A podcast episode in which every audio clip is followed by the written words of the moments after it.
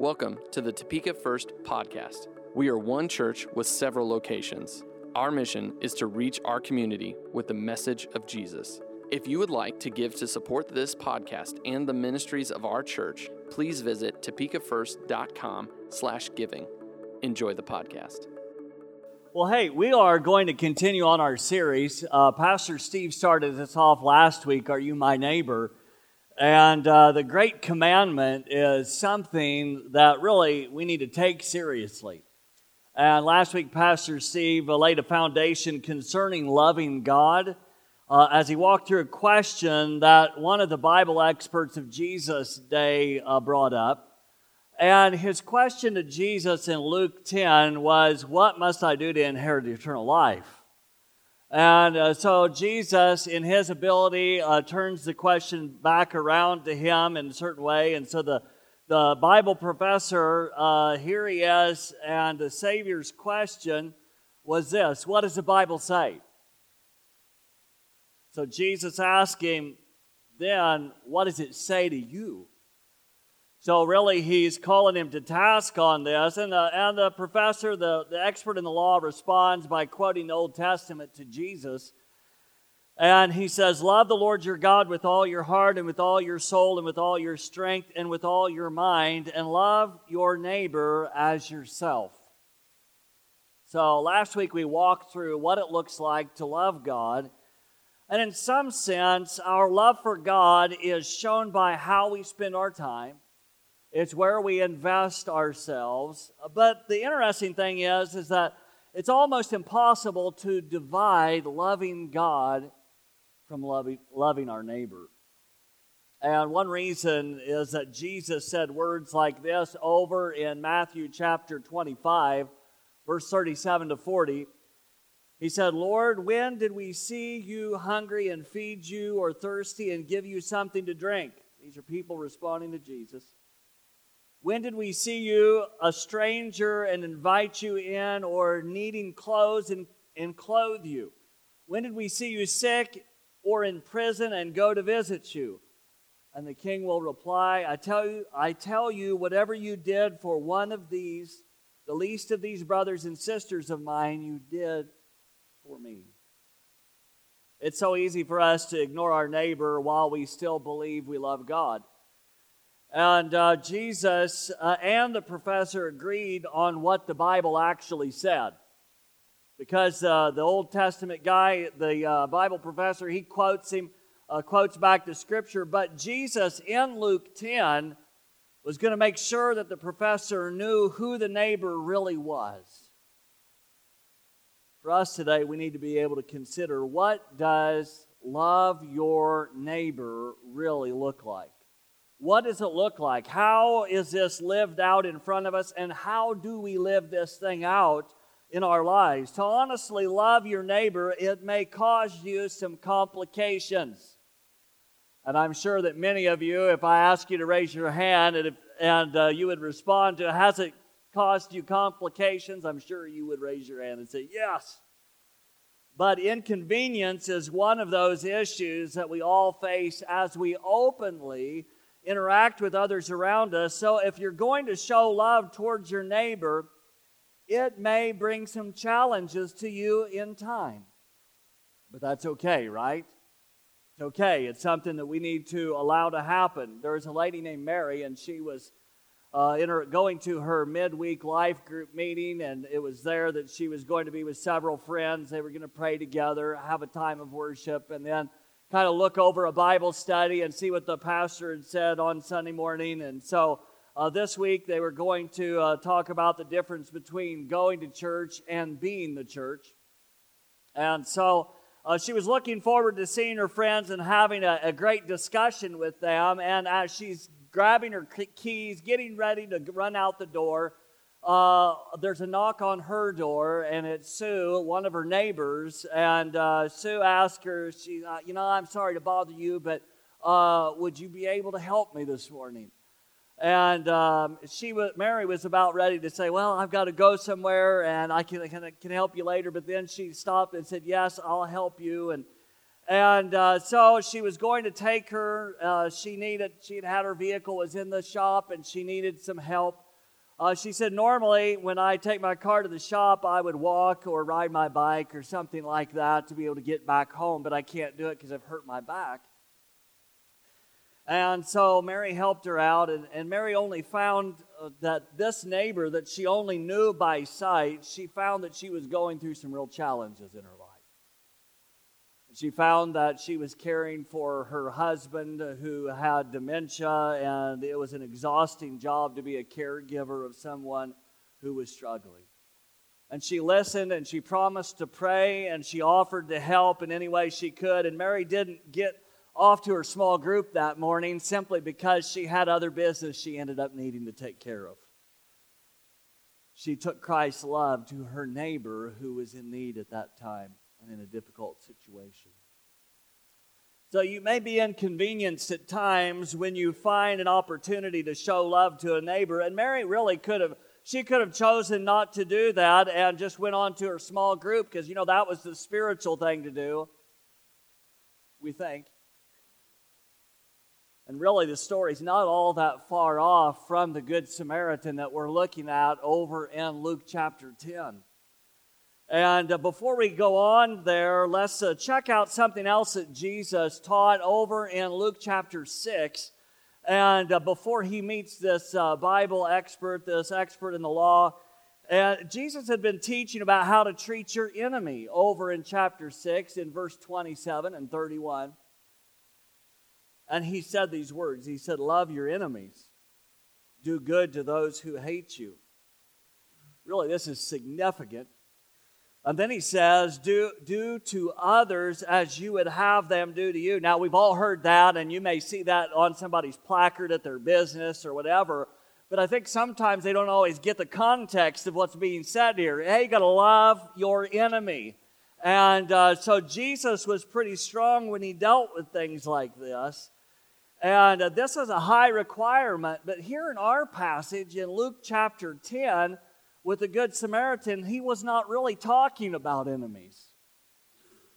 He's talking about loving your neighbor.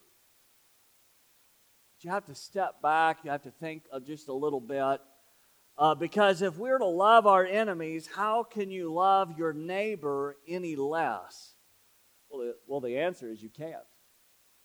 You just can't love them less. Earlier, I said that uh, to love your neighbor, you may face some inconvenience, yet uh, to love your neighbor, it may give you some benefits as well. That doesn't mean the only reason you love others is to get something back because that's not right. It's the right, not the right motive. But when you love others, there will be something that comes back to you in return. Uh, and living in community means that you have something to give of yourself. Not only receive, but you have something to give of yourself. And you may help your neighbor trim their bushes that they're in their yard, and maybe they need some help, and you help do that. And then your, no, your mower breaks down until your neighbor comes by and says, Hey, I'll take care of that. And they get their mower and they mow your lawn, and you go on. And, and, and that's just part of life where we work together and we interact as a community. Let's go to our regular passage this morning here in Luke 10, though, and see what Jesus and uh, this uh, Bible expert have to say. But verse 29 of Luke 10, and it should be on the screen for you. It says, But he, this is the Bible expert, wanted to justify himself. So he asked Jesus, And who is my neighbor? In reply, Jesus said, A man was going down from Jerusalem to Jericho and he was attacked by robbers. They stripped him of his clothes, beat him, and went away, leaving him half dead. Here's the guy laying there half dead. And, and verse 31 says, A priest happened to be going down the same road. When he saw the man, he passed on the other side. So, to a Levite, when he came to the place, he saw him and passed on the other side. So, at this point, we have two different people who are possible rescuers, so they could have stepped into the scene and helped this victim. They could have been there for him. But let's look at this first guy. We're going to look at the first guy. The first guy was the priest. And now he's not like a priest that we would think about in our world today, and most would. Uh, that most of us would think about. Really, this is an Old Testament priest. They had a set of rules and regulations under the Old Covenant which we're not under now, we're under the new covenant, but they had to follow these rules and regulations uh, to be able to serve God faithfully in the office that they held. And so this priest comes meandering by. He comes by, and, and here he sees this victim. The victim's still lying there. And, and since the man was half dead, the priest would probably not be able to tell if the guy was really living or what. And so the only way to find out, he's probably going to have to like poke him or something and say, hey, is this guy dead or what? But he's taking a chance if he pokes him. Because if he touched him, the man and the man was really dead, then he would have to become ceremonially unclean. And the Old Testament priests were not supposed to be doing that. Now, Leviticus chapter 21, verses 1 to 3. Now, everybody loves to read Leviticus, right? Some of you go there every day. Yeah, yeah.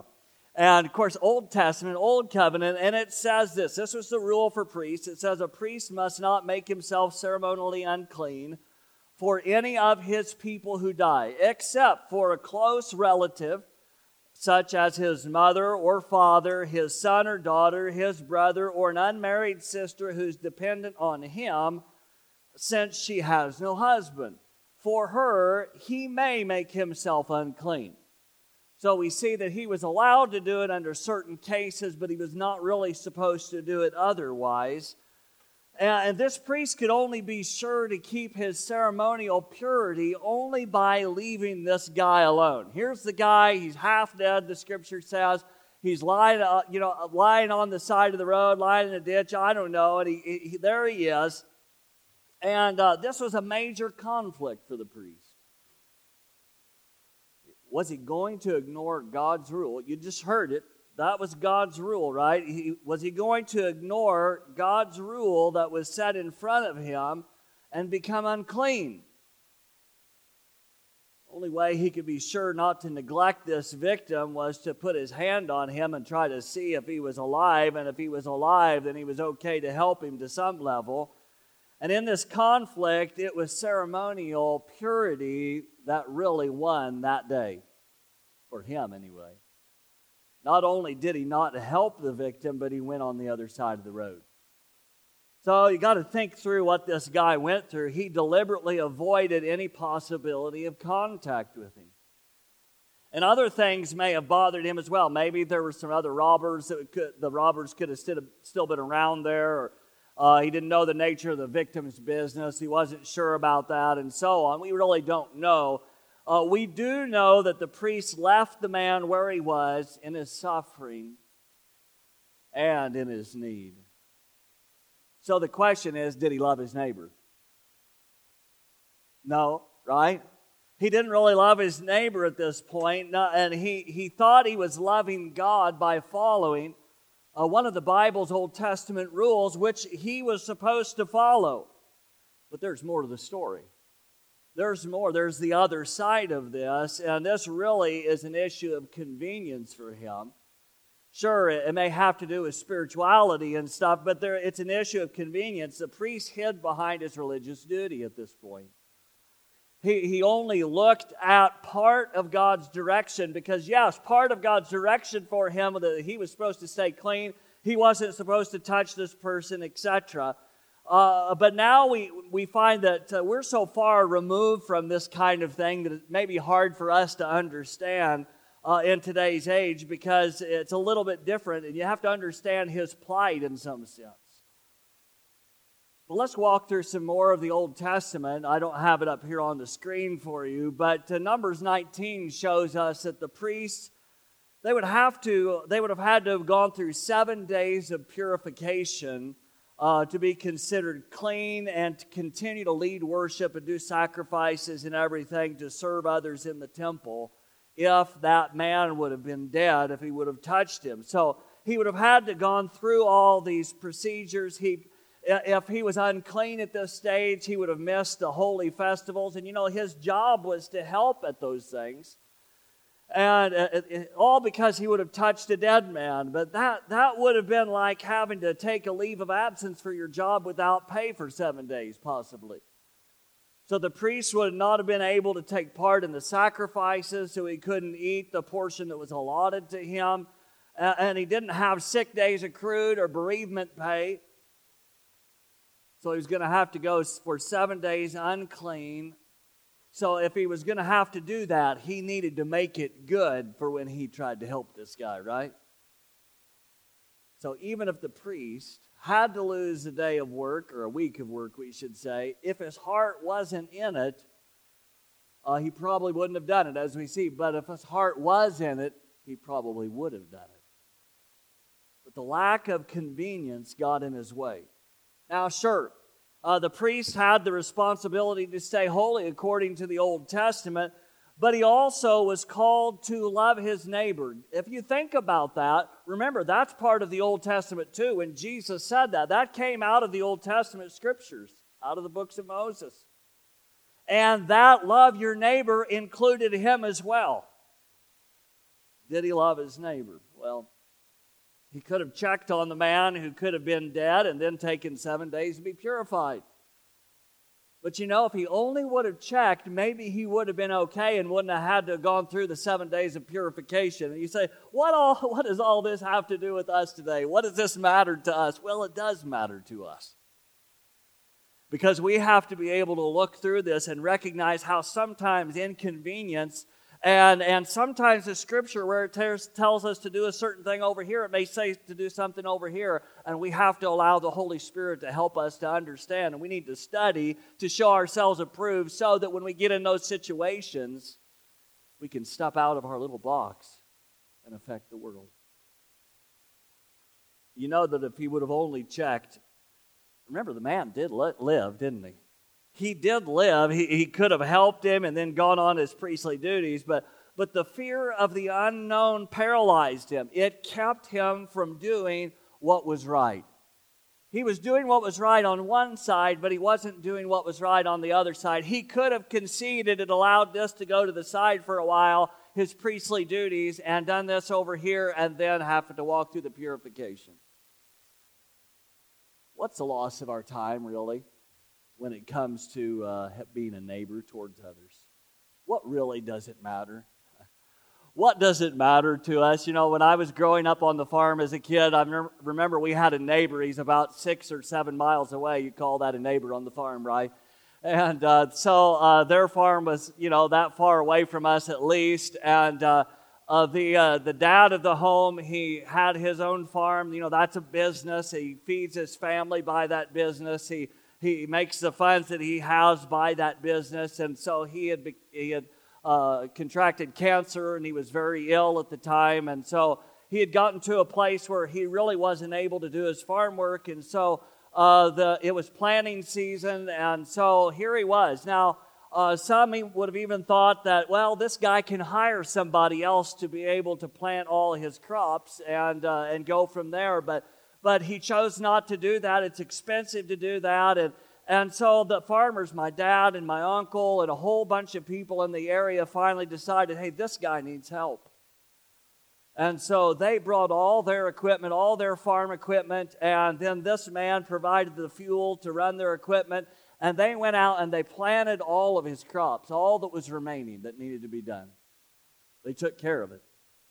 And so then uh, the guy starts getting better a little bit during the summertime, and he's able to cultivate when they did that back then. And, and so he's able to take care of stuff in the summer. And then the, then the fall comes along, and as the fall comes along, he starts getting sicker again, and things aren't going too well for him. And so uh, when harvest season comes, they, they come in with their very expensive, all these different farmers again come in now. The, some of their equipment's a half, nearly a half a million dollars. And they brought their own stuff in with his fuel, and they harvested all of his crops. And they took care of all of it. And so, who was the neighbor? The neighbor was not the guys on the sideline that said, Well, it's a business, he can tend to it himself. But the neighbor was those guys that said, You know what, we'll come in and we'll do what we can uh, to be able to help this guy out. And you may not have a situation like that that maybe that's so extreme. Maybe it's something really small. I don't know what it is. Maybe your neighbor is different than that, and and maybe your neighbor all they need is a Meals on Wheels or a, something something to be able to help them. But we all have to recognize that no matter how inconvenient it is, we'll all have the opportunity to help other people. It's on the side of the road at times. And this is what it's really like to love your neighbor. It may not even be this time consuming as it was for these guys when they did all that work. And sometimes it's easier than it looks, isn't it? Sometimes you step out and all it is is a plate of food and it's not a big deal. And that helps them to get over the hump and they're able to get through and keep going on. But let's look at this second person here. We've looked at the priest for just a moment, but now let's look at the Levite. Now, the Levite, he, this guy, he's not much different than the first guy. They come from the same tribe. They're from the 12 tribes of Israel. And you may ask, what's a Levite? Well, uh, he was too, in some sense, he was a religious person, and he might be expected to be interested in helping somebody, uh, especially someone in need. But he would have been a man who is also interested in ceremonial uh, ceremony purity, and so he uh, also thought it was better not to get involved, and he passed by on the other side. And the Levite, he was he was one of those uh, that uh, Levites they were where the priests come from, as I mentioned, in their family line. And, and so the people who were listening to Jesus, Jesus is telling this story to them of the Good Samaritan. And, they would have expected a priest and they would have expected a Levite to, to be followed by an Israelite layman, just your normal uh, Aaron or Zechariah or whoever, and that there's going to follow this. But Jesus introduces someone to them that they never would have expected to be here. It was a Samaritan who would have been, by their standards, considered to be a half breed, somebody who was part Assyrian and somebody who was part uh, uh, uh, Jewish uh, Israelite. And in light of the bitterness between the Israelites and the Samaritans, a Samaritan would have been the last person that they would have expected to come along and help this guy who was in need. He had compassion on the guy that was suffering. He attended to him the best he could on the spot. Let's look there together in verse 33 as we see, uh, continue the story. And this is what uh, is said from the Gospels. It says, But a Samaritan, it's quoting Jesus, but a Samaritan, as he traveled, came where the man was, and when he saw him, he took pity on him. He went to him and bandaged his wounds, pouring on oil and wine, and then he put the man on his own donkey and brought him to an inn and took care of him. So he's taking care of the guy. The next day, he took out two denarii and gave them to the innkeeper. He's like, he gets to the motel. He's like, uh, uh, to the innkeeper, you got to take care of this dude. He needs some help. Uh, and here's some cash. Uh, and uh, he gets him there. And he looks at, then it goes on to say here, look after him, he said, and when I return, I will reimburse you for any expense, extra expenses you may have. So it tells this to the guy at the motel, and it says, hey, make sure you take care of him. If, if he eats too many burritos or whatever it is, it just, I'll take care of it. Don't worry about it. And uh, so then Jesus says in verse 36, which of these three do you think was a neighbor to the man who fell into the hands of, the rob- of robbers? Well, the expert in the law replied, the one who had mercy on him. It was that guy. Jesus told him, go and do likewise. Go live it out. You know what's right. You know that this is the guy that had mercy, and he's telling him, Go and be like a Samaritan. Go and be like this guy you don't like. In fact, I was watching a, a show here a while back, and they were, they were racing, and uh, they were racing the Baja 1000, and, and uh, somebody broke down, and uh, when he broke down, they, they like broke some serious parts in the suspension of their vehicle, so they couldn't really move. And so they go to some of the others and they say, Hey, do you have these Heim, they call them Heim joints, you don't care, but anyway, they have these Heim joints, and do you guys have any? Do you have any? And, and one guy looked at him and said this to him. He said, Well, he said, uh, You're on the opposite team, and I've got two men racing against you, so it's our, it's our uh, standard that we don't help anybody that we're racing against. And uh, so they said, okay, that's fine, no problem. And they went on, and because of that, they found some other parts, but the parts didn't work, and so they weren't even able to finish the race. And then these guys, who I presume are unbelievers, they, they, uh, here they are, and somebody else comes along in their race car. They're out of the race. He's a different class of a race car, and he comes up and they said, Hey, we've got this problem. They didn't want to have to get out of their race car, get all unbuckled and everything, because they're like latched in there. You couldn't get out if you tried. And so they, they said, Would you tie this down for us? And they said, Sure, we'll do it. And so they tied it down for him and they said, Yeah, pay it forward to help somebody else out. The Samaritans do it. Can we do it? I think it's a good reminder for us, right? So what does your what does love your neighbor look like? So before we actually consider what it looks like, let's look at the word love in verse 27 here. And uh, love your neighbor as yourself. The word love here is agapeo. Some say agape. It's agapeo here.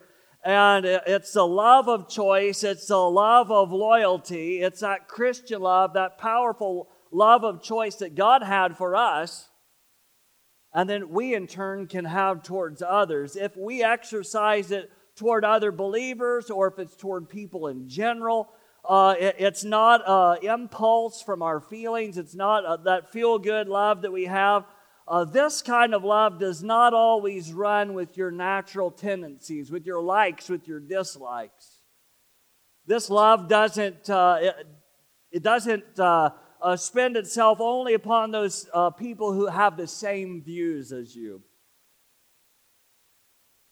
If you're a Democrat, you can love the Republican. If you're a Republican, you can love the Democrat. All those things. Hate to bring up the politics, but whatever. Hey, reality's there. I will say no more about that. But anyway, what does it look like? Love seeks, this kind of love seeks the welfare of everyone, and it isn't hostile to anyone. Love seeks opportunity to do good to all men and especially towards them that are of the household of faith, the scripture tells us. So we have two great options that set before us as we look at this and as we interpret love your neighbor. First, you can love your neighbor because they are like you. Or second, you can love them because you love yourself. So let's look at this first one for just a few minutes. We're not going to take long here, it shouldn't be more than an hour and a half. Some of you are already hungry.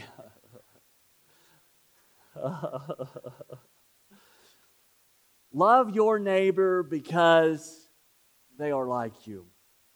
They have idiosyncrasies like you. Others around you have those quirks, those unusual ways about them, but that does not mean they should be left unloved. Just like the neighbor put down uh, that's down the street from you, maybe the, every time they see you in the grocery store, maybe they come to your cart and talking to you and say, "Hey, how you doing? What'd you buy?" And then they start rummaging through your cart to see what you bought. You're like, "What in the world?"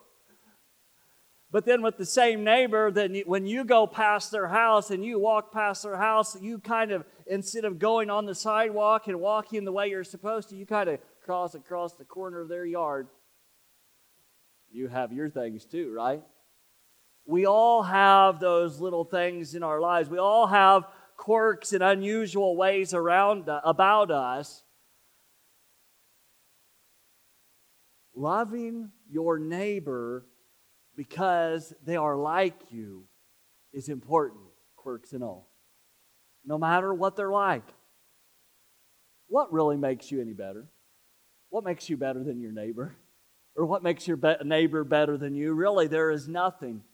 But there's something else we can look at here. We also realize that your brokenness, who is like you, they have brokenness so you can love them. Your neighbors around you, just like you, have brokenness. They've sinned. They've made some serious mistakes in their lives that have caused them at times uh, to have faced uh, suffering or to face consequences that they never thought that they would face in their lives. And it could be that they have faced those consequences simply from the decisions of others. Maybe it was an unwanted divorce, or maybe it was a loss They may be just like you. Maybe some have faced the repercussions from an Ill- illness that they did not cause. It just happened. They may be just like you. So you should be willing to be able to turn towards them and choose to love and to care for them. Sometimes you may forget uh, that you've been in a similar circumstance to someone else. Oh, but mine was different, right? My situation wasn't the same. Well, it probably wasn't exactly the same. really, they're the same. So they have quirks. Your neighbors have brokenness, but so do you. So do I. We all do. They also have selfishness. Now, they only have selfishness, right? Not us. They, or whoever they is, they have selfishness. They're just like you and me. They want, they want what they want. That's what they want. They want the massive TV because they can't afford the vacation. So you look at them as irresponsible. You want an awesome car because you can't afford the luxury house. You both want what you want. So, really, who's better here? You both are the same. Love your neighbor because you are both the same. You aren't better because your TV is awesome, and they aren't better because they went on a cool vacation. Love your neighbor. The second way that you can look at this passage is in this love them like you love yourself. You care for your own needs, right? You care for your needs. If you, you treat your you treat your needs, you try to help yourself. If you have a problem, uh, you buy things that you want for yourself if you can afford it. And and and if you hurt your foot, if you if you trip and you break your foot, you go to the doctor, get it checked out, and you ask others to pray for you. All those kind of things. Yet, one of the problems we have in this area is that some people don't appropriately love or care for themselves. They've, they have such a low view of self that it causes them to have a very low view of other people. This even takes us back to the very start when I started out this morning and when I mentioned that Jesus said about loving your enemy in Luke 6. He said, Do to others as you would have them do to you. Sometimes seeing change in other people tends to be having it starts with us changing in ourselves and how we view them. Some have such a poor view of themselves that they have lost respect for their own lives. But this is where you need to remember what the scripture says about you. In Psalm 139, verse 14, the psalmist tells us that you are fearfully and wonderfully made. God even said to Jeremiah over in Jeremiah chapter 1, verse 5, these words He said, Before I formed you in the womb, I knew you. Before you were born, I set you apart. God knew you. He's no respecter of persons. He knew you before you were born. He designed you in the womb, no matter what you were like. Maybe one arm was shorter than the other. I don't know. Maybe you had other uh, challenges. Maybe you're like my son and has Down syndrome. Not perfectly made, but he is perfectly made. You can look at the scripture and see what it says. And you look at yourself and say, oh, how could God love me? Well, God does love you because he created you and he formed you in his image. God created you. He created you to love and to be loved. And don't let your negative or other false views of yourself prevent you from being a person who's willing to love others. So as we wrap this up this morning, as we conclude, we need we have to think about these things because how is it that we love our neighbor? How is it that we love them? Healthy loves mean that you will care for yourself, but healthy love will also care for others. Being outside of our little box, being outside of our little group, those that we're comfortable with, that we can actually step out of ourselves and be able to reach out to others, recognizing that our little group doesn't have everything. We need one another in the Lord. We even there are people that aren't even here yet. They haven't even come to faith yet. They are still in the muck, in the mire in their life. They're still dealing with other things, and they may even be the cool people, whatever. And they're outside. They have, they're not yet here, but we need them because Christ wants them. He says in His Word over in Romans, if I can remember it, while we were yet sinners, Christ died for the ungodly. You realize that? He died for us when we were messed up, when we were broken, and all these things. He died for us then. He loved us then, and He still loves us now. And He wants us for His own. It may not always be convenient, it may not always be easy for us, but what Jesus did on the cross wasn't easy either. He laid his life down on the cross so that we may have a friendship, a fellowship with God. Yet instead of being broken and undone like us, he carried our brokenness for us. The opportunity really is set before each and every one of us today to love our neighbors. No matter how quirky, no matter how broken, no matter how selfish they are, just remember that they're really just like you, just like me. Would you stand with me this morning? We're going to pray, then we're going to sing a song, and then we're going to have, if our prayer team would come at this point, if our prayer teams would come and join us here, you may have a need. You may want us to pray with you concerning something. Maybe you're facing a challenge in your life and maybe you need healing. Maybe you need to reach out to somebody and you know that you the only way that you can reach out to them is with God's help. Well, He's available. Maybe at this point in this time you recognize you need to place your faith and your trust in the Lord Jesus. He's here to give you an opportunity to start again. He cares for you. Let's pray. Father, we thank you, Lord, because you are merciful and you are kind. You were kind enough that you loved us while we were yet sinners, while we were broken, while we were messed up. You loved us.